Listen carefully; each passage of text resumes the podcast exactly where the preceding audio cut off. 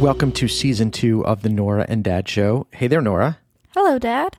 We are now in season two of our little podcast. And for those people who missed season one, they can certainly go back into the archives. For those that have been with us in season one, tune in every other week to hear the goings on in the lives of a 16 year old girl. That's you.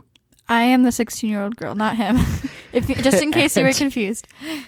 and her dad. Past episodes included topics such as our favorite vacations, our favorite pets, Norah's school, driving, and other things exciting to a 16 year old and her dad, and hopefully exciting to you all too. Join us for the Norah and Dad show.